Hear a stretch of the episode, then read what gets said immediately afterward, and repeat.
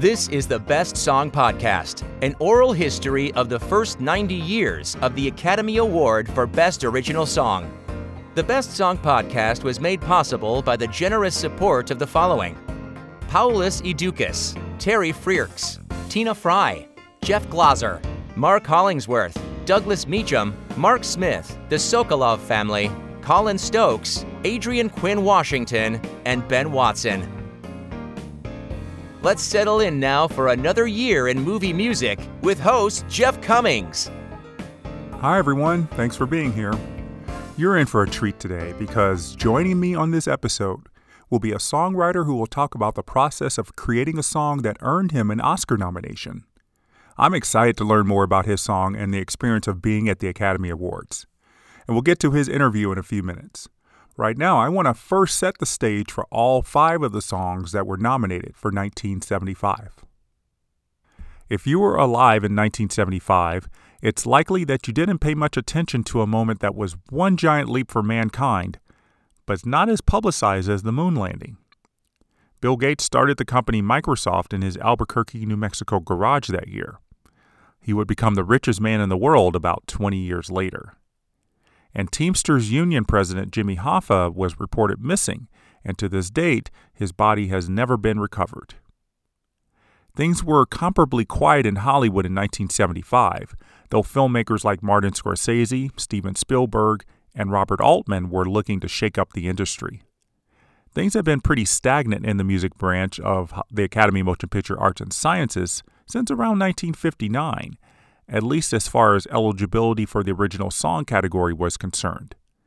But that all changed for the awards recognizing films released in 1975, and not just a few words here and there.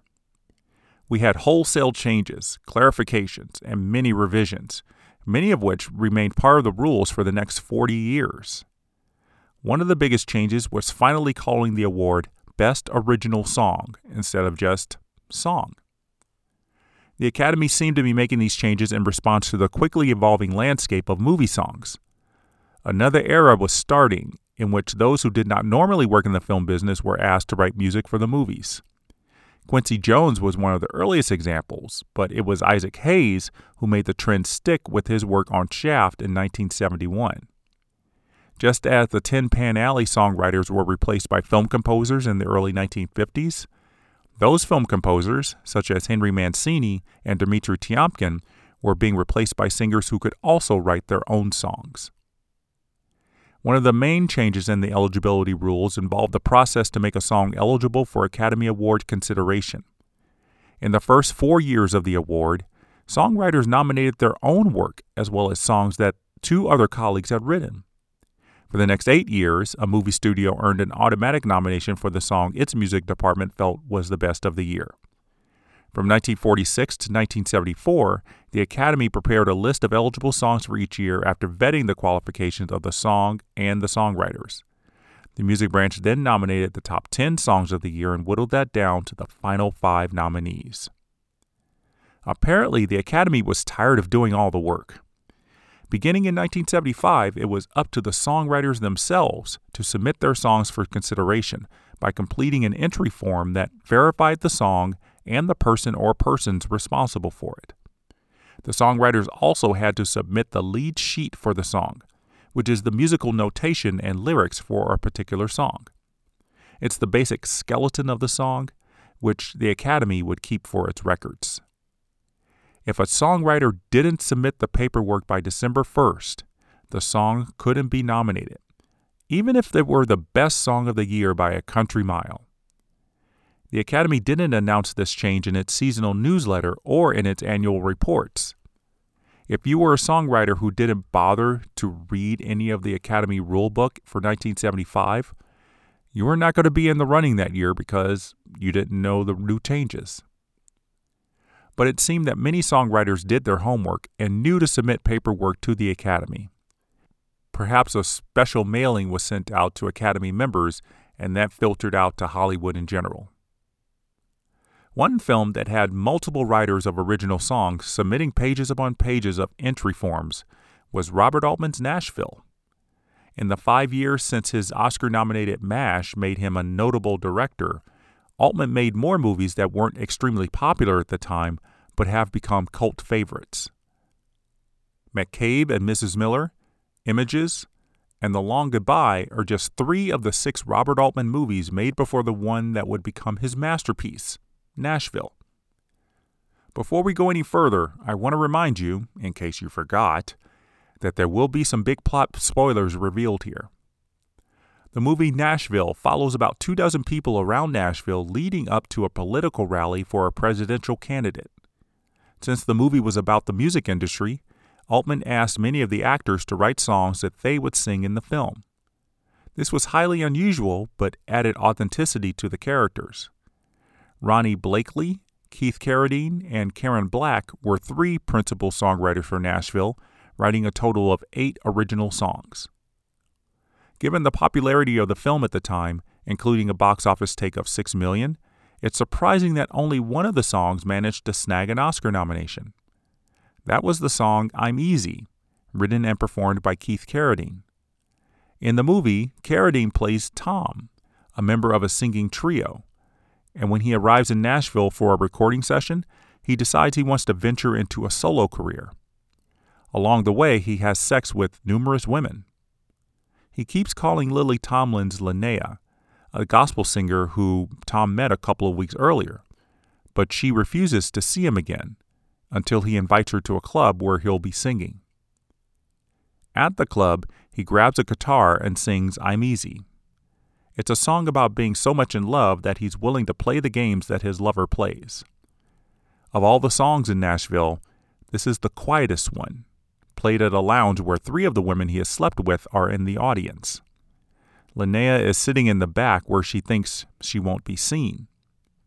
All of the women think Carradine is singing to them, but the camera lingers on Tomlin the most through the song, and Carradine seems to be looking in her direction as he sings.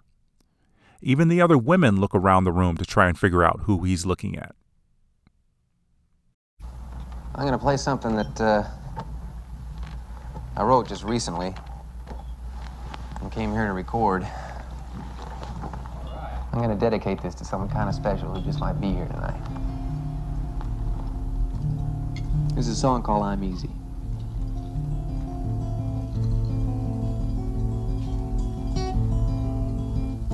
It's not my way to love you just when no one's looking. It's not my way to take your hand if I'm not sure. It's not my way to let you see what's going on inside of me. When it's a love you won't be needing, you're not free. Please stop pulling at my sleeve if you're just playing. If you won't take the things you make me wanna give. I never cared too much for games, and this one's driving me insane. You're not half as free, you wander as you claim. But I'm easy, yeah, I'm easy. Give the word, I'll play a game. So that's how it ought to be, because I'm easy. Don't lead me on if there's nowhere for you to take me. If loving you would have to be a sometime thing. I can't put bars on my insides. My love is something I can't hide. It still hurts when I recall the times I've tried. But I'm easy. Yeah, I'm easy. Take my hand and pull me down. I won't put up any fight because I'm easy. Don't do me favors, let me watch you from a distance. Cause when you're near, I find it hard to keep my head. And when your eyes throw light at mine, it's enough to change my mind. Make me leave my cautious words and ways behind. That's why I'm easy. Yeah, I'm easy. Say you want me, I'll come running without taking time to think because I'm easy. Yeah, I'm easy. Take my hand and pull me down. I won't put up any fight because I'm easy. Yeah, I'm easy. Give the word, I'll play your game as though that's how it ought to be because I'm easy.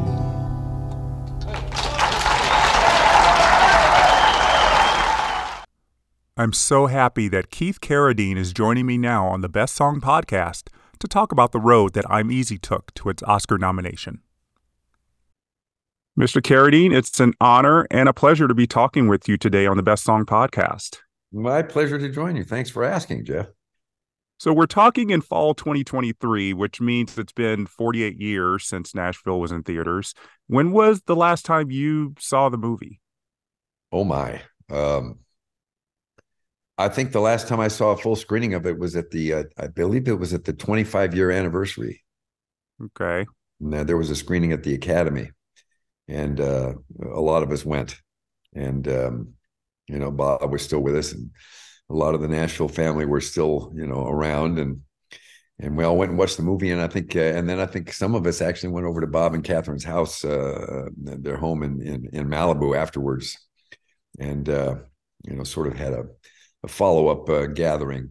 Uh, it was it was fun to see everybody. It was great to see it um, screened, uh, you know, in that theater. I mean, because it's state of the art, and uh, and you know everything about it was uh, it was the best possible way to look at a, a, a movie on the big screen, technically speaking. And it was a and, and it was a full house. You know, it was a, a big audience that came to see the movie and uh, and uh, celebrate uh, you know Bob's achievement Absolutely. How did it how did the movie hold up for you 25 years later? Better. Probably a different perspective on it. Well, I, I knew when we were doing it that we were doing something special. Uh, I knew we were doing something really good. Um, I didn't realize,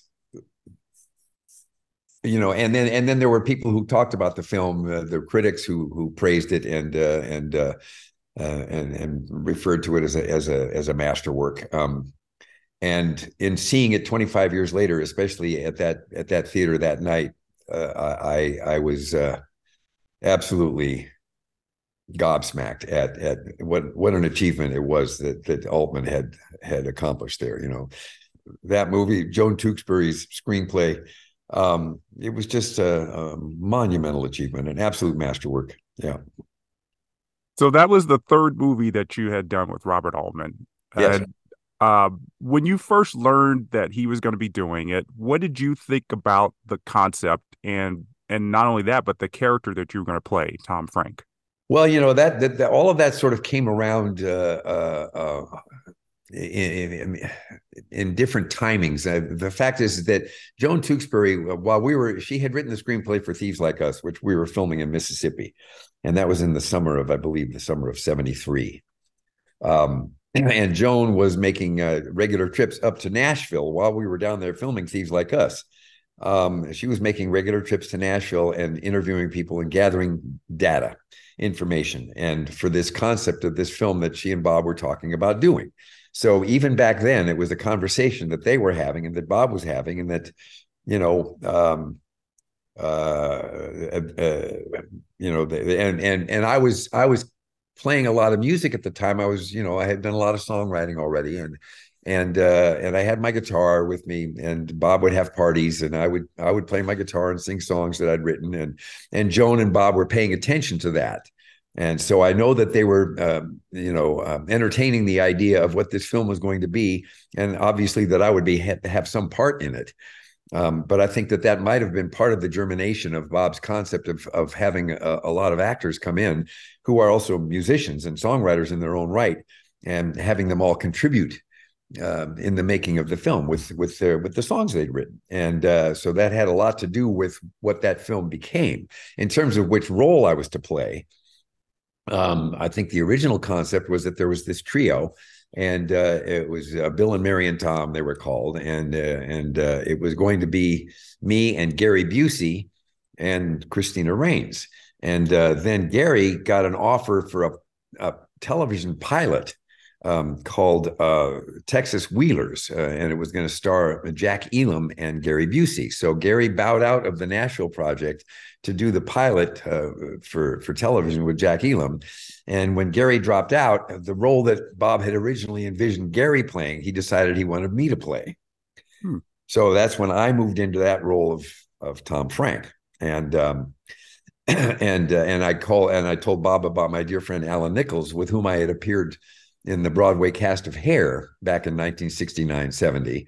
And Alan and I were great friends. And Alan's a wonderful songwriter and a singer in his own right and performer and a terrific actor. And I said, uh, You might want to meet Alan. Bob said, Have him come out. Uh, Alan came out to Los Angeles. So he put Alan into the role that I was originally supposed to play. And so then it was Bill and Mary and Tom was me and Christina Rains and and uh, and Alan Nichols but uh, but Gary did still he still was a contributor to the film because one of the songs that we perform as that group at the Exit/In one of them was uh, is Gary's song since you've gone. That was a song that Gary Busey wrote. So uh, and uh, uh, Christina sings the lead vocal on that. And and then of course that's followed up with me sitting down and, and doing I'm Easy at the Exit/In yeah. Well let's talk about I'm Easy here. So is it true that it was already written in whole or in part before you got involved with Nashville I did write the song. Yeah, it was the song that I had written uh, actually when I was 19 years old. Yeah. Okay. So, how much of the song that you originally wrote is what we hear in Nashville? All of it. All of it. So, really, no changes at all. That's pretty mm. good. Mm-hmm. Was it an easy song to write? Well, you know, uh, as I recall, when I wrote it, uh, uh um, um, um, I, it was actually written for for Shelley Plimpton, um, uh, with whom I was performing in Hair uh, at the time, and uh, and um, it was basically a, a, song to her. So uh, um, um, I seem to remember it taking me about I don't know, a little under an hour to write. Oh wow! I mean, some of the some songs, you know, just they just kind of spill out, and some of them are harder work depending on what the, what it is that you're trying to do. But that one you know, I've, done a lot of songwriting, and uh, and and some of them are quick, and some of them uh, take a while. Yeah, I think Sammy Cahn had said that only the the best songs really should take about an hour. Otherwise, they're probably not going to be very good anyway. If you have to work too hard on them, then then maybe you know, something is being forced, and maybe there's there's something about it that isn't natural and it doesn't flow. So yeah, I would I would listen to the great Sammy Cahn in that regard. I mean, he's the man. Yeah, absolutely.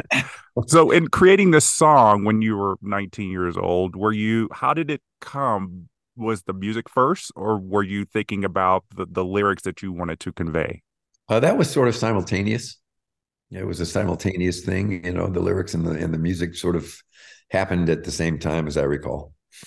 What did Robert Altman think when he first heard "I'm Easy"? Uh, well, I mean, he liked it. I mean, uh, uh there are. Uh, I had, uh, uh you know, everybody came to that movie with songs that they'd written. Uh, you know, people who were performing songs in the film either wrote a song for the film or came with material that they'd written in before. And um, I had three songs, you know, that I'd written that were that were in the film. I'm easy and "It Don't Worry Me," and "Honey, Won't You Let Me Be Your Friend," which is just playing on a recording when I'm when I'm. I think it's when I'm in bed with Christina um, in my hotel room um, so, uh, and Bob, you know, he, he knew that I was that I had written a lot of songs because he heard them, uh, you know, when I was playing them at his house in, in Mississippi, and uh, and uh, and I think that uh, it's it's funny because it don't worry me. I'd actually written for uh, the movie that I did with Lee Marvin called Emperor of the North. Um, that's it's really a hobo song. Um, yeah, absolutely. If is. you listen to the lyric, uh, if you listen to the lyric, it's it's it's about uh, it's a depression song. You know, the price of bread may worry some, but it don't worry me.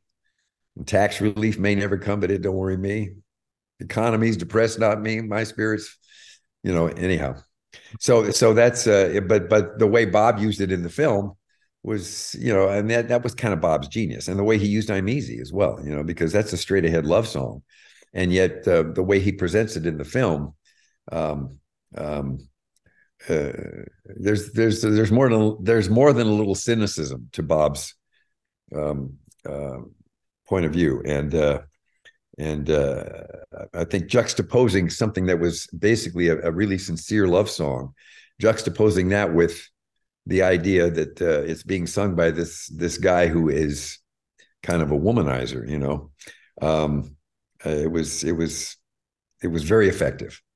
Absolutely, I think the editing of that scene where you're performing the song really kind of carries that weight that you're saying because I think if he's if we just see him performing it on stage, yes, it's just a love song to these women that are in the audience, but the way it's edited, it it you know you could see the effect it has on Lily Tomlin. You could see the effect what what Tom is trying to actually do with the song. Yeah. Uh, how did how did the conversations with you and Bob come about? You the way you were actually performing it on on stage and in the you know it's it, Bob Bob is it, Bob, Bob does not he doesn't manipulate uh, um, uh, in a one-on-one way. Um, uh, he he he he, and he often said that uh, you know, 85 90 percent of the of, of uh, making the movie is is casting and and getting the right person to play the right role. And uh, and in the case of me per- performing musically, um, you know, he just uh, they they set up the they had a you know they had an eight track uh, recording studio outside in a, in a semi truck, and everything was plugged in, so it was all done live. And uh, and uh, you know, in terms of uh, he just put the camera where he wanted it to be, and and uh, and just had us perform. And he didn't say perform it in any specific way, you know. He just said sing the song, you know, because he trusted that however we did that, and however anybody did it in any any of their musical moments in the film it was going to be in character, and uh, and it would uh, it would serve the movie. How many times did you have to sing that song? How many takes did it take? Uh, you know what? I don't remember specifically. Um, you know, we probably did it two or three times all the way through. I'm guessing. You know, Cameron. That, that's very economic because most times it's, you know, 10, 12 takes of it. Oh, no, no, no, no. Bob was never a, a multiple take person. I mean, uh, you know, you, you knew with him then, and he knew, you know, you, you know, you're going to get it in the first three takes and usually in the first one. And you have a couple more for insurance, but usually the first take is, is the one that has the most magic to it. Another song that Carradine wrote for the movie carries more weight in the film than I'm Easy. It's the song It Don't Worry Me, which a crowd of people sing after an assassination attempt at the end of the movie. As the gunman's victims are being carried away, Barbara Harris's character is handed a microphone and she starts singing to keep the crowd's spirits high.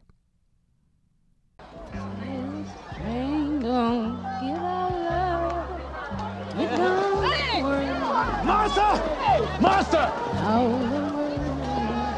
Taking it don't what happened? Can you please tell me what happened? In my empire, life is sweet. Just asking about me. Life may be one If anybody down here can help us? But it don't worry me. Come on, everybody sing. It don't worry me.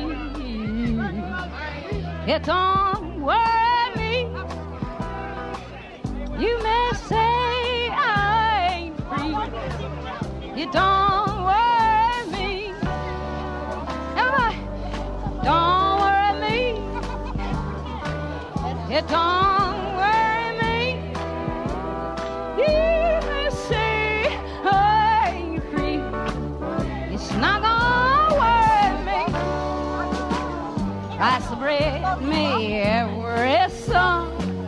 It don't worry me tax relief may never come. It don't worry me because me's depressed. Come on, I need you. Come on. My spirits on. high Just they can be. You may say I ain't free. It don't worry me. Oh, it don't worry me. It don't.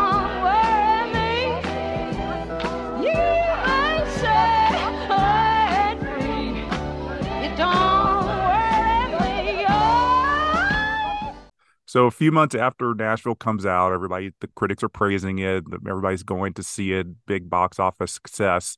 And then the awards attention comes. What did you think about I'm Easy getting the awards attention and not It Don't Worry Me? Well, um, It Don't Worry Me had a different moment in the in in the film. Um, and I mean, it certainly had its own catchiness to it in terms of being, you know, having a a, a good melody and and a memorable refrain. Um, uh, but for whatever reason, um, "I'm Easy" uh, was uh, was the one that uh, that got through to people. And uh, you know, it's it's it's it's that, that that's a funny. It's whatever penetrates, and and I have no explanation for that.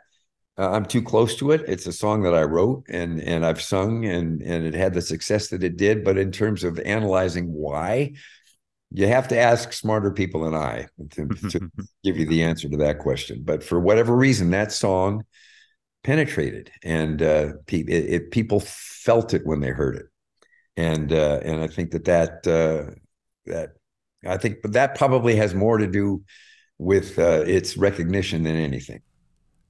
The Nashville soundtrack was a very successful release in fall 1975, featuring all of the original songs from the film. It Don't Worry Me is played twice on the album, first by Carradine and then at the end of the album by Barbara Harris. But that didn't help the song's chances, with only one original song out of 12 getting noticed by the Academy's music branch. In 1972, John Kander and Fred Ebb were in line to receive their first Oscar nominations for writing new songs for the film adaptation of Cabaret. But neither Money Money nor Mein Herr were singled out among the 10 nominations that Cabaret received. Kander and Ebb had been a theatrical songwriting duo since 1965 when they wrote songs for a show called Flora the Red Menace. That show is notable as Liza Minnelli's stage debut and the first time she would sing songs from Kander and Ebb. Though Minnelli didn't star in the stage version of Cabaret in 1966, she did get to sing Kander and Ebb songs in the 1972 film version and win an Oscar for it. After Minnelli helped make Cabaret a hit in 1972, Kander and Ebb were asked to write three new songs for the TV special Liza with a Z. And that cemented the partnership with Minnelli that would last nearly a decade. Back in 1963, Barbra Streisand sang the Kander and Ebb song I Don't Care Much and turned it into a hit off her second album. When Streisand and producer Ray Stark were looking for songwriters to give them original tunes for the sequel to Funny Girl, they turned to Kander and Ebb, who at the time of their hiring were one year removed from the successful Cabaret film. Their assignment was to write six songs for the film, two of which were done as stage performances. The others were actual musical songs, performed away from the stage by either Streisand or co star James Caan in his first musical. Each of the songs were to encapsulate the personality of the real Fanny Brice while also playing to Streisand's singing strengths. Funny Lady is being famous for being a film that Streisand didn't want to make, but was compelled to do anyway. When she signed on to do the film version of Funny Girl, she signed a contract to do three more movies for Stark. One of them was The Way We Were, and that turned out all right. But the last one in her contract was Funny Lady, Streisand didn't think there was much to Fanny Brice's story after she left Nicky Arnstein at the end of Funny Girl, and in a way, she was right. The movie's plot, which focuses on her working relationship and eventual romantic relationship with Billy Rose, isn't as compelling as Funny Girl. In a way, it's almost the same movie. Fanny is a hit on stage, she falls in love, then loses her man, but maintains her dignity. But the film shines when Streisand sings, and she does it 12 times. The song that got the Oscar nomination from Funny Lady was How Lucky Can You Get? It comes about an hour into the film, around the time that musical pictures of the 1940s and 1950s would have had an intermission. Fanny had just reunited with Nicky Arnstein in her dressing room after a show and finds out that he's married. Any hope of a reconciliation goes right out of the window, and Fanny decides to stay in her dressing room while her friends leave. She puts on a record, and the peppy swing tune, How Lucky Can You Get, plays. On the record, Fanny is happy to have all the material things in life, including money and jewels, and she also has a man she adores. Fanny prepares to leave her dressing room as the song ends and joins in with some humming and then a few of the words. Though Fanny on the record is happy, Fanny in the dressing room sings with bitterness. The song on the record ends, and Fanny is standing at the stage door about to sing How Lucky Can You Get, retaining the bitterness she had earlier. Dressed in a slinky black gown designed by Bob Mackie, Streisand belts out the song with lots of irony. Yeah, she's rich and is part of a hit show, but it's all for nothing without the man she loves.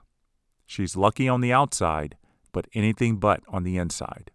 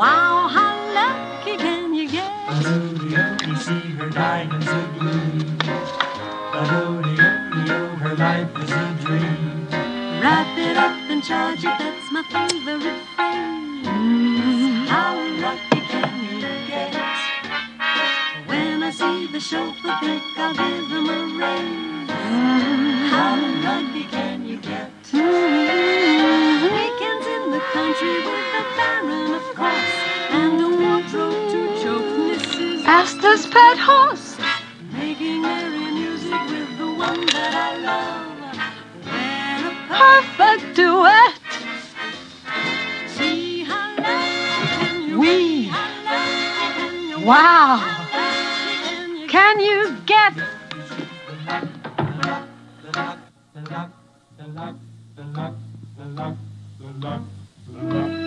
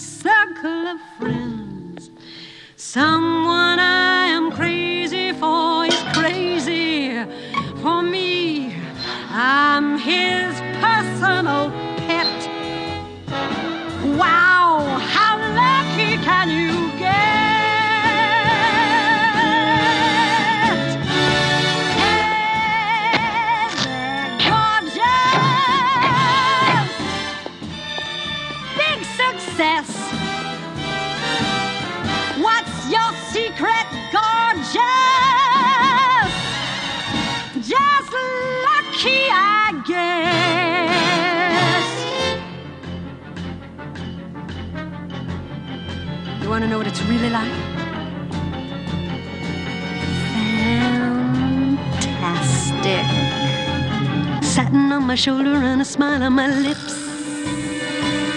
Money in my pocket, right at my fingertips. Wrap it up and charge it, that's my favorite phrase. How lucky when I see the chauffeur, think I'll give him a raise. How lucky, life's a bed of roses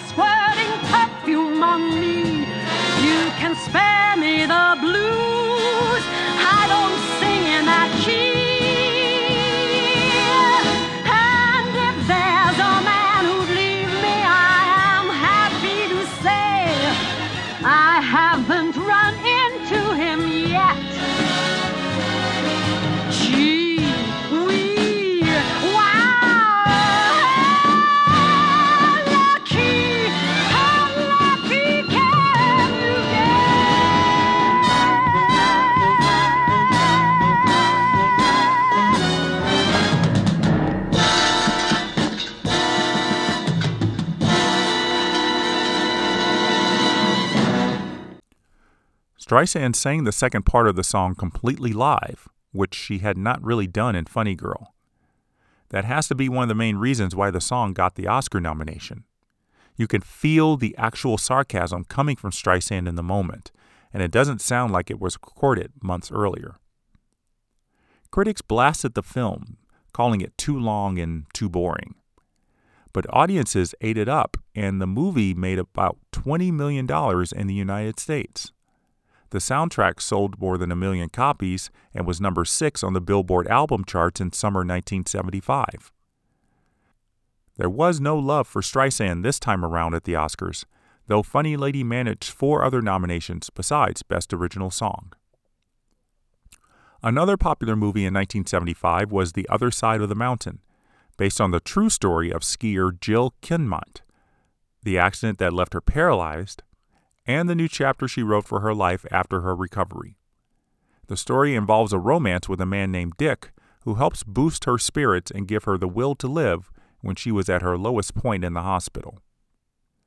The posters for The Other Side of the Mountain mentioned the 1970 movie Love Story, hoping to get that movie's followers to buy tickets. And it worked, because The Other Side of the Mountain made $18 million in the United States after its November 1975 release, and $34 million when worldwide ticket sales were added in. But back to The Other Side of the Mountain. The movie does pull on the heartstrings, and Beau Bridges gives a very good performance as Dick. The movie's finale features a marriage proposal that Jill accepts by telephone, and Dick plans to fly his plane to her and begins plans for their lives together. But his plane crashes, and Jill is heartbroken. Many years later, she remembers the impact Dick made on her life, and as she's on a road with the Native American children she is teaching, we hear the Oscar nominated song Richard's Window. Though he's never called Richard in the movie, we're glad the songwriters realized that a song called Dick's Window is not going to resonate as well. After a somewhat unrelated first verse, the song pays tribute to Dick's friendship, even though it didn't last long. With his help, Jill is able to see the world through his eyes, or in the case of this song, through his window.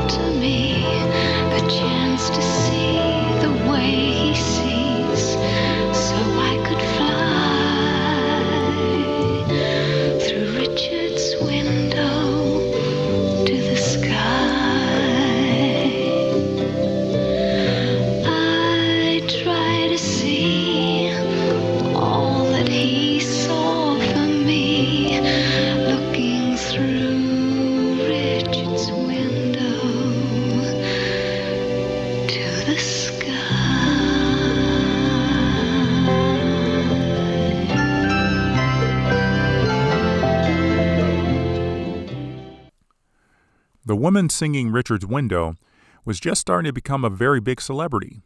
Her name is Olivia Newton John, and she had released many albums in the early 1970s that were successful in Great Britain and the United States.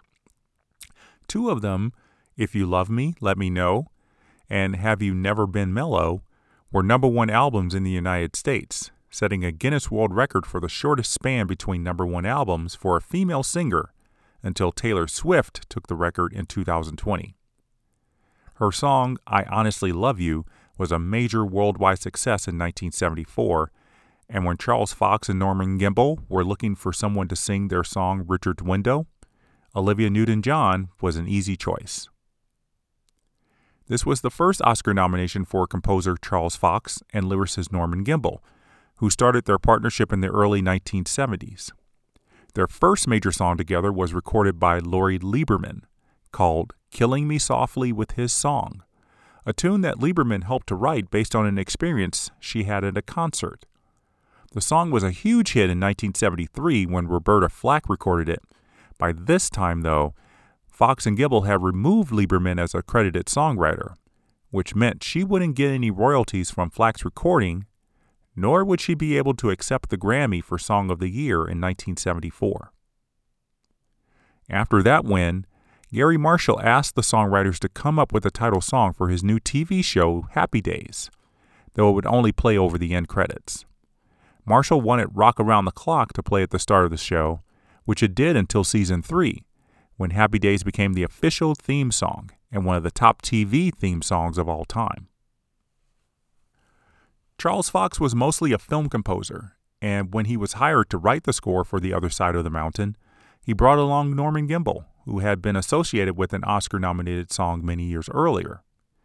Gimbel wrote English lyrics to the French song I Will Wait for You from the Umbrellas of Cherbourg, but since the English version did not play in the film, Gimbel didn't seem to be eligible for the Academy Award nomination. But as I mentioned in that episode, Gimbel had his name retroactively added as a nominee for I Will Wait for You because he wrote the lyrics in the English version, which was allowed under Academy rules in 1964. Though Fox and Gimbel were popular songwriters, and though Olivia Newton John was a big star, Richard's Window was never recorded as a single. But with the other side of the mountain making a lot of money, it was very likely that the music branch paid enough attention to Richard's Window, even though one critic called it a drooling pop song, whatever that means. Love songs were all the rage in 1975, apparently, with three of them making the Oscar nominations list. The next one to earn a nomination is called Now That We're in Love, from a comedy called Whiffs.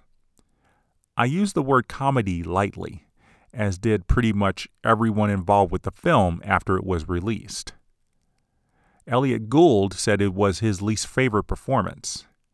Writer Malcolm Marmorstein had issues with director Ted Post.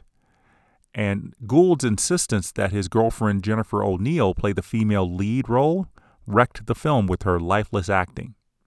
Gould and O'Neill broke up during filming, which makes watching their love scenes together more uncomfortable. The movie was made by Brute Productions, the same company that made A Touch of Class in 1973. After that movie earned Glenda Jackson an Academy Award for Best Actress and a nomination for the song All That Love Went to Waste, Brute Productions CEO George Barrie got dizzy on his success. Running the Fabergé Brute fragrance company was now a second job to his movie making aspirations. Barrie decided to step up to producing, and his first project was Whiffs, about two men who are guinea pigs in the Army's Chemical Weapons Testing Division and later used their knowledge to rob banks. And as producer, Barrie wanted a piece of the songwriting pie as well. He got his choice of people to write two songs for the film, and naturally hired himself as composer, with Sammy Cahn returning to the fray for the lyrics. Cahn had been a consultant for Brute Productions since working on the songs for A Touch of Class, and always thought it was a good side gig. I'm sure I write songs better than I consult, Cahn wrote in his autobiography, but it's a fair and a working relationship. One I like and value. End quote. Cahn's autobiography was published in 1974, as Whiffs was in pre production. So there are no quotes from Cahn about his experience writing the nominated song Now That We're in Love for a disjointed comedy. The song does the bare minimum to qualify for Academy Awards consideration. We hear it twice, barely, over the loudspeaker at the Army base in Utah, where Elliott Gould's character Dudley is going to get his regular checkups after he's medically discharged from service. Playing it during these moments in the film doesn't help convey the love story between Gould and O'Neill's characters, and we are barely able to understand the lyrics. If I wasn't strictly paying attention to where the song appeared in the film, I might have thought the song was a throwaway tune that the songwriters made with little regard for its placement in the movie, and maybe that was true. The gist of the song is that while two people are experiencing love, every day is Valentine's Day, and when she touches his hand, it's like being at Disneyland.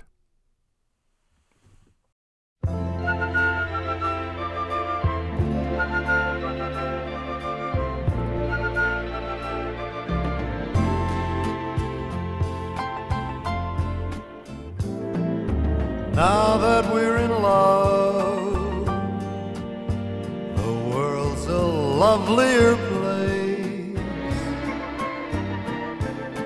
Now that we're in love, it has a smile on its face. Every night is New each day is Valentine's Day. I know this you won't believe. You sigh and violins play. Now that you're the one, who else could matter to me? Now that you're the one, whoever else could there be? All you do is touch my hand. Suddenly it's Wonderland, Shangri-La, Eden, yes, heaven and paradise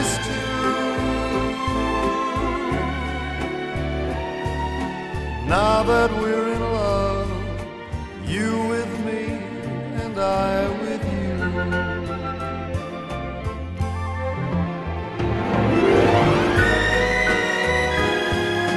Now that we're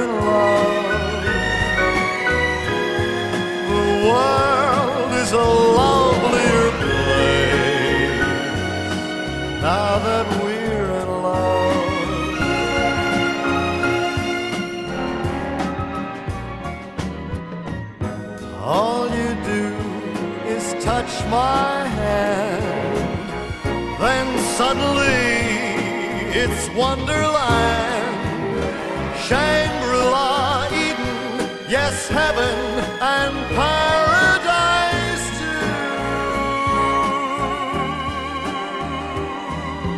Now that we're in love, I can't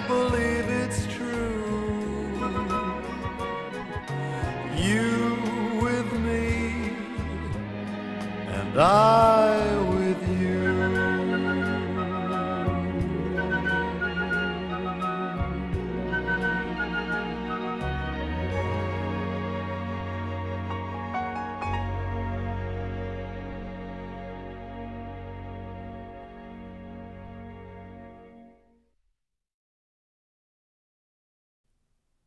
Steve Lawrence performs the song in his best Frank Sinatra impression. Sinatra had been the go to singer for Sammy Cahn for many years, but Sinatra and Cahn parted ways almost a decade earlier, leaving Cahn to find someone who can convey the emotion of the song needed. This was Lawrence's second time performing an Oscar nominated song. The last one he did was The Facts of Life back in 1960. In the 15 years between those two songs, Steve Lawrence started his own variety television show that lasted two months and performed in two Broadway musicals. Getting the chance to record Now That We're in Love could have boosted his career a bit, but the commercial recording failed to resonate with the public. The fifth nominee had a very rocky journey to its place in Academy history. In 1975, Diana Ross returned to the big screen three years after her film debut playing Billie Holiday in Lady Sings the Blues. This time, she was taking the route that Barbra Streisand took in The Way We Were, playing a non singing role, but performing a song in the opening credits. That song is called Do You Know Where You're Going to from the movie Mahogany, and she made it a big hit in the fall of 1975. The song is steeped in controversy because songwriters Michael Masser and Gerry Goffin wrote the song in 1973 as a standalone single for Motown singer Thelma Houston. She recorded the song, but Motown never released it.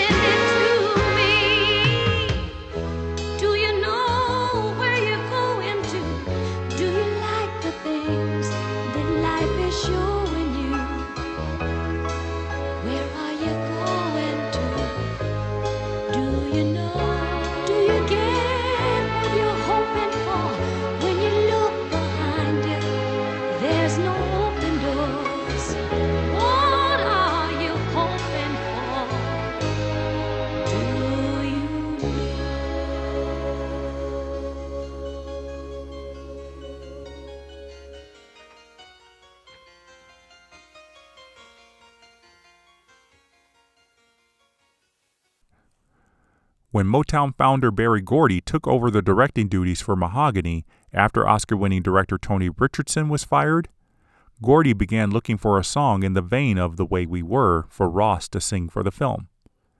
He found it in Do You Know We're Going To and used his influence as Motown chief to keep Thelma Houston's record from being released before Diana Ross had a chance to perform it.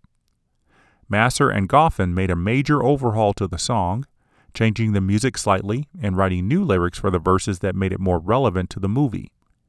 In that sense, the song remained eligible for the Oscar because Diana Ross's version was very different from Houston's version, at least enough to be considered a fairly new composition. But as I will tell you later, the controversy did not end there. The movie has Diana Ross playing a wannabe fashion designer, the song highlights the aspirations everyone has of achieving their dreams and what success looks like once it's achieved.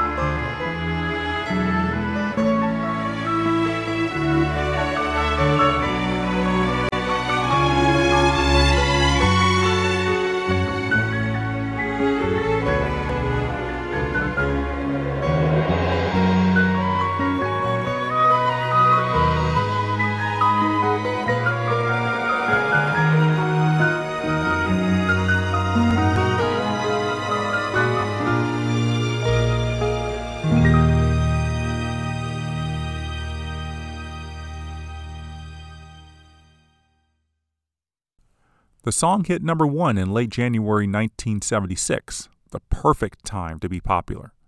That's when nomination voting takes place by Academy members.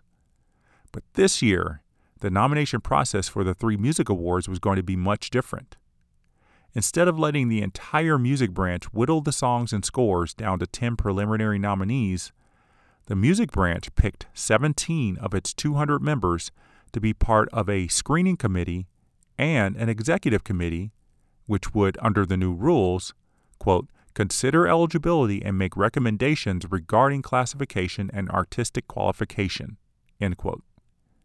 The interpretation of that didn't sound like these two committees would be the sole source of reducing the list of eligible music for voting, but that's what they did.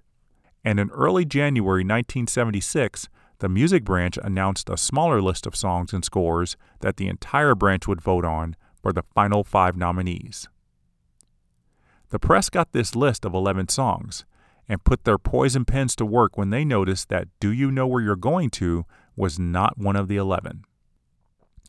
In an editorial, the Hollywood Reporter called it a, quote, completely antiquated and biased structure of the music branch, whose executive committee seems to be run like a restricted private club, end quote. Reading between the lines, the Hollywood Reporter insinuated that the music branch didn't consider the song because a black woman sang it, even though the songwriters were white. That editorial seemingly was the impetus for the Academy's Board of Governors to order that this list be thrown out and disbanded the committees that created the list. The entire music branch went back to making a list of the top 10 songs that would be reduced to five in the final vote tally. Do You Know Where You're Going To made that top 10 list and eventually made Michael Masser and Gerry Goffin first time Oscar nominees. Masser had been a songwriter for Motown for many years and brought in Goffin to help him write Do You Know Where You're Going To. Before that, Masser was responsible for Diana Ross's number one hit, Touch Me in the Morning, in 1973. Goffin married singer Carole King in 1959, and in addition to creating a family together, they created a string of hits, including Will You Love Me Tomorrow and Aretha Franklin's signature song, You Make Me Feel Like a Natural Woman. When Do You Know Where You're Going To hit number one, it gave Gerry Goffin his fifth Billboard number one song in 15 years. Two weeks before the Oscar nominations were announced, the Hollywood Foreign Press Association handed out the Golden Globes. The five song nominees for the Golden Globes was almost identical to the Oscar nominees. Do You Know Where You're Going To was the song that was left off the Golden Globes list possibly due to the issue with it being recorded two years earlier and not completely original to the film, but who knows? In its place at the Golden Globes was My Little Friend from the movie Paper Tiger. Sammy Cahn wrote that song with the film's composer Roy Budd about the relationship between David Niven's British tutor and the son of an ambassador to a fictional Asian country.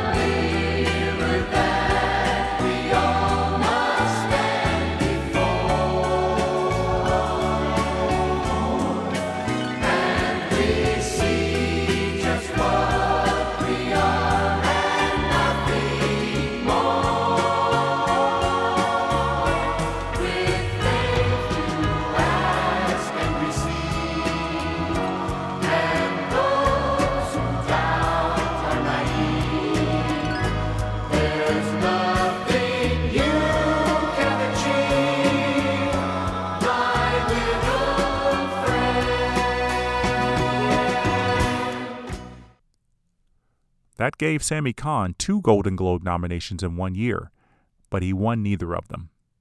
Keith Carradine took the Golden Globe for I'm Easy on January 24, 1976, putting him at the top of the odds to win the Oscar. What was it like that night winning that award, especially given, you know, that this was all very new to you, this whole concept of awards? Yeah, it, it, was. I mean, it was it was thrilling, of course, and and uh, uh, you know, and I performed it at the Golden Globes ceremony, and uh, and uh, having it win the award was uh, it was certainly unexpected. You know, uh, I, it was it was quite thrilling. You know, and from that group, you know, the Foreign Press Association, and and you know, that's a that's a that's a very distinctive group in its own right. Um, so that was, you know, that was the beginning of, you know, some serious recognition. And I, I believe that the soundtrack uh, it, it got a Grammy nomination as well. The entire, the entire score, I think, got a Grammy nomination. I remember there. I remember those of us who were, you know, contributors to that, uh, going to that ceremony as well, going to the Grammys. And we did not win, of course, but but we did get nominated.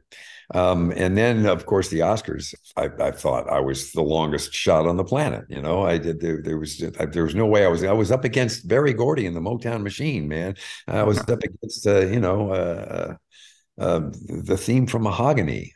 I thought, you know, I mean, I was just there to, you know, be at the Academy Awards, which I'd never been to, and uh, and then I, of course, because I was nominated, I, I performed the song there. Um, that was um, exhilarating and terrifying all at the same time.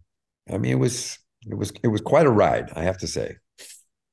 What are your memories of the day that you learned that I'm Easy was nominated for an Oscar? I'm trying to. I think trying to remember where. I think I was living in. I was living in Topanga. I know that, and I think I might have got a phone call in the morning I think my agent might have called me. Somebody called me and said, uh, "Your song got nominated." You know, it was the morning the nominations came out. And I was, I was, uh, what year was that? I was, uh, I was 25 years old. You know, and uh, you know, when, when you're that age, it, it, everything is possible. It was a, it was quite, quite an extraordinary time. The Academy Award telecast on March 29th, 1976, was significant in that it began ABC's current run as the broadcast channel for the Oscars in the United States. The show was on at the same time as the NCAA Men's Basketball Championship, which presenter Elliott Gould noted when presenting the Oscar for film editing. He gave the final score for the game before the winning editor was named, saying Indiana 86 to 68, before Verna Fields won her Oscar for Jaws. With three popular female songwriters originating three of the original song nominees, the press was anxious to know if Diana Ross, Olivia Newton John, and Barbra Streisand would sing their songs on the show. Streisand was notorious for her stage fright and declined the invitation. Diana Ross was in Amsterdam at the time and agreed to a live quote unquote performance of the song, which was done at 4 a.m. there. I put performance in quotes because she lip synced the song while riding in a horse drawn carriage. But the visuals were probably enough to entrance the TV audience. It probably didn't feel the same way in the audience of the Dorothy Chandler Pavilion, where they watched the performance on monitors. Olivia Newton John didn't get to sing Richard's Window on the show. That job went to Kelly Garrett, who was starring in a musical on Broadway at the same time. Steve Lawrence and Keith Carradine were the other two original song performers, and they got to sing at the Oscars. So your your you're in, sitting at the Academy Awards. The original song category comes up pretty late in the show, so you've got quite a while to kind of sit there. Are the nerves building as it gets closer? Well, to... most of my nerves were about performing the thing, you know. And once sure. I had done that, uh, I felt like, okay, well, I, I got that, I did that, and uh, you know, and it was it was uh, intense because I, I, it was just me and my guitar. You know, I had no backup band or anything. It, I just sat and played the song, um, basically the same way I had performed it on film uh, in the movie, which is what the you know uh, Howard Koch, who was producing the Oscars, that's what he wanted me to do. You know, and uh, you know it was scary, man, because you, you have you have nothing to hide behind. You know, it's just uh, you, you don't have a hot band behind you to make you look better or sound better. You know, it was just me and my guitar singing that song. And uh, that was, it was, uh, it was a moment. yeah, definitely was not, you know, a few dozen people at the Exit/In. No. Though he seemed to be out of favor with the Academy for his songwriting, Burt Bacharach was asked to announce the winner of the Original Song Award, probably because his wife, Angie Dickinson, would garner some easy ratings. And when the two of them announced that Keith Carradine was the winner for writing I'm Easy, the audience gave him a lengthy ovation. All right, so you you win the Oscar for original song. What were your emotions when you heard your name called? I, I, I, was I was pretty stunned. Um, yeah. I hadn't really anticipated winning, um, and so I had not actually thought about it or prepared a speech or anything. So, uh, um, you know, I just said what came to me when I got up there you know, I thought I did okay. yeah, you didn't stutter or anything. yeah. It, mu- it must have been an incredible thing to have your father in the audience to see that happen. Too. It was wonderful. And he'd never been to the Oscars and he'd never been nominated for an Oscar himself. And yet he was in some of the greatest films ever made, you know. Um, and uh, and his body of work, uh, you know, it stands the test of time. Um, he gave some extraordinary performances over the course of his career, but he'd never been to the Oscars, and he'd uh, he'd never had cause to go. He'd never had reason to go. He was never nominated, and uh, and he wasn't part of sort of the Hollywood that uh, is always there, regardless of whether they've been nominated or not. That was never who my dad was. You know, um, he felt that that was something that uh, well, if you have not, if you're if you're nominated, then you have a reason to go, and and and you know, otherwise, or if they want you to come and present an award or something like that, you know. So that was it was a thrill to have him along. With the win, Keith Carradine took over the title as the youngest winner of the original song Oscar at 26 years, 7 months, and 21 days old. Herb Magidson had held the record for 41 years, winning the first ever Best Song Oscar at 29 years and 10 months old. He also became the first non professional songwriter to win the Oscar and the first actor to do so. If there ever was a reason for professional songwriters in Hollywood to be nervous, Keith Carradine's win might have been at the top of the list. That turned out to be the only win for Nashville that night out of its five nominations. One Flew of the Cuckoo's Nest was the big winner with five awards, taking the big five of Best Picture, Best Actor, Best Actress, Best Directing, and Best Adapted Screenplay.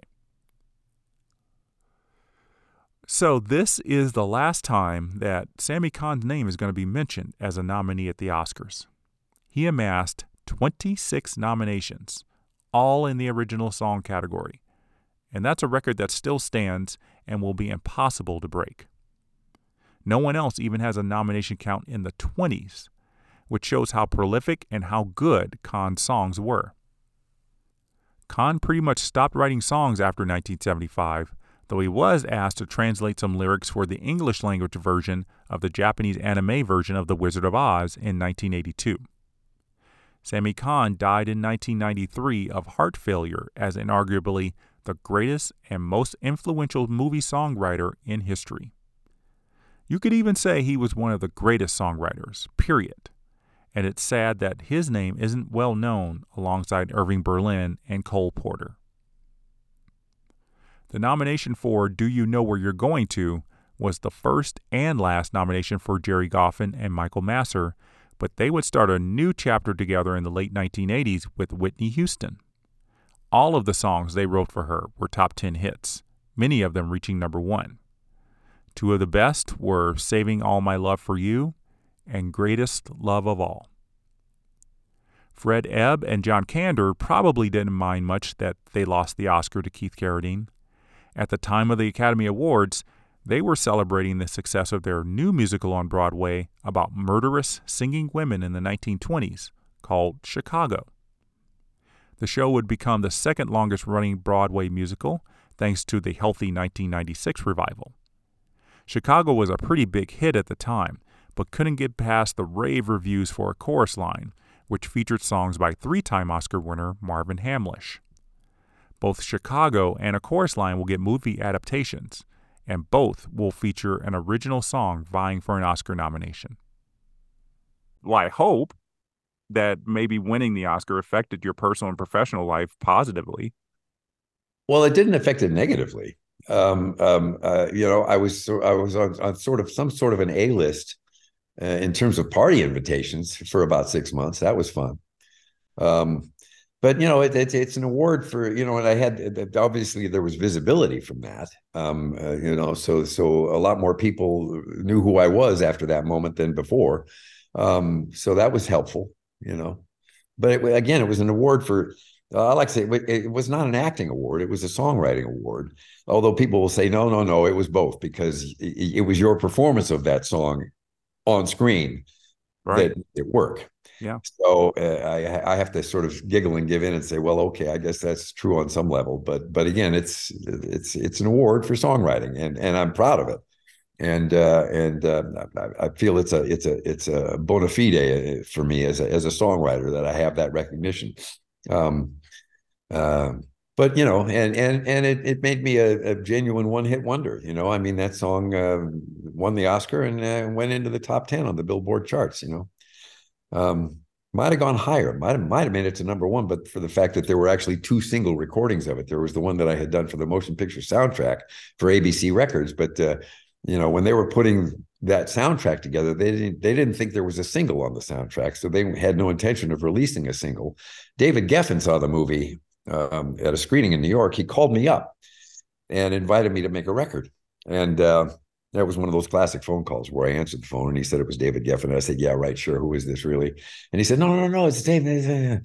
And he, I said, Oh, like, wow, okay. He said, You want to make a record? I said, Sure. So, you know, we went in and, and cut that song and um, among others, you know, I had a lot of songs, and my first album on Asylum was all of my own material, and I'm Easy was among the songs that we recorded. So there were now two recordings of it, and of course, David Geffen recognized the the, the power of that song, and that was before it won the Oscar, um, and he planned to release it as a single. So when it won the Oscar, um, the single, the first first single that came out was on Asylum, and then ABC Records followed up with their single. So now what they had two 45s out there of the same song, two different recordings of the same song by the same artist, uh, and and so Billboard had no way of you know the, the, the keeping track of you know which song was selling where, and uh, you know as a result, uh, eh, there was a lot of confusion about uh, about the song's status on the charts because it's all about record sales so you have sales on ABC and you have sales of Asylum. And between the two of them, I'm sure it was well over 500,000 records. But if you divide it in half, neither neither one of those single entities sold over 500,000 records. So I didn't even get a gold record out of it. Well, but the royalty checks, I'm sure, are really good. But yeah, well, I'm, i mean, songwriting, you know, the publishing is what uh, is what uh, what one wants to retain, and uh, and uh, yeah, I've uh, you know it's it's it didn't make me rich, but but it's uh, it, it, it has uh, you know over the years it uh, you know it it is trickled in. It's been it's been it hasn't been meaningless. It's been meaningful, but you know. Were you ever asked to write some more original music for the movies after? I've done a lot of I've done a lot of songwriting for the movies over the years, and and and uh, um, I wrote a song for a film I did uh, with an Icelandic director, Fridrik Thor Fridriksson, and I wrote a song for that film called uh, um, um, uh, uh Northern Light, and uh, and I actually recorded that in Reykjavik with uh, with a band up there with some members of Sigur Rós. Actually contributed to that recording, so that's in that film. I wrote a song for a film I did that Dirk Benedict wrote and directed called Cahoots. we recorded that; it became part of the end soundtrack of that film. Um, you know, so yeah, I've I've done a bunch of it over the years. Yeah. It's been uh, interesting to to see how your career has progressed since Nashville. Obviously, um, you know you had the two Tony nominations, so you you went back to the theater. You had some great TV show appearances, Deadwood and Dexter and The Big Bang Theory. Um, what do you? How do you think the the Oscar had an influence on the acting jobs you were offered? Well, I mean, I think be, I think being in that film, uh, you know, uh, obviously it gave me a certain amount of visibility. You know, sure. Um, the, the film itself, Nashville itself, was not a massive commercial hit.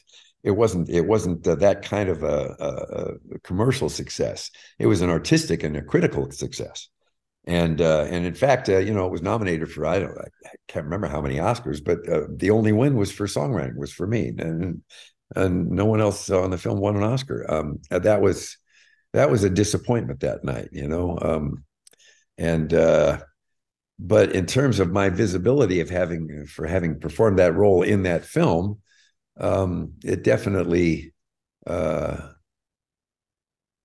you know, it led to more work. I mean, work breeds work, as they say in this business, and uh, and um, you know, I've I've I've had a lot of opportunities over the years, and uh, and the opportunities that came to me right during that period, uh, you know, were terrific, and no doubt uh, partly a result of, uh, of of my having been in that movie. Where do you keep your Oscar? It's right here in the living room, sitting on a shelf. You know, traditional. So you you see it all the time. How how what memories come to you when you you just glancing at it, walking by it, even? Well, you know what? It's funny. I don't think about it that much. I mean, uh, you know, I think about it when I'm asked, um, but uh, um, apart from that, you know, it's it's just uh, I don't know. It's part of my tapestry, man. What can I say? Well, Keith, it's been um, great hearing these stories about about your life, writing music, and and um, winning the Oscar. Thank you so much for taking the time to share it, and um, best of luck to you moving forward with everything that's going on in your life. Thanks, Jeff. I appreciate it. Nice talking with you. And a big thanks to everyone for listening to today's episode. We'll find out who becomes the next Academy Award winning songwriter on the next episode of the Best Song Podcast. History just might be made again. As always, thanks so much for singing along with me. We'll do it again next time. The Best Song podcast is not authorized or endorsed by the Academy of Motion Picture Arts and Sciences. The show's creator, writer, producer, and editor is Jeff Commings. All music clips are permitted for use under the Education Clause of the Fair Use Doctrine in United States law.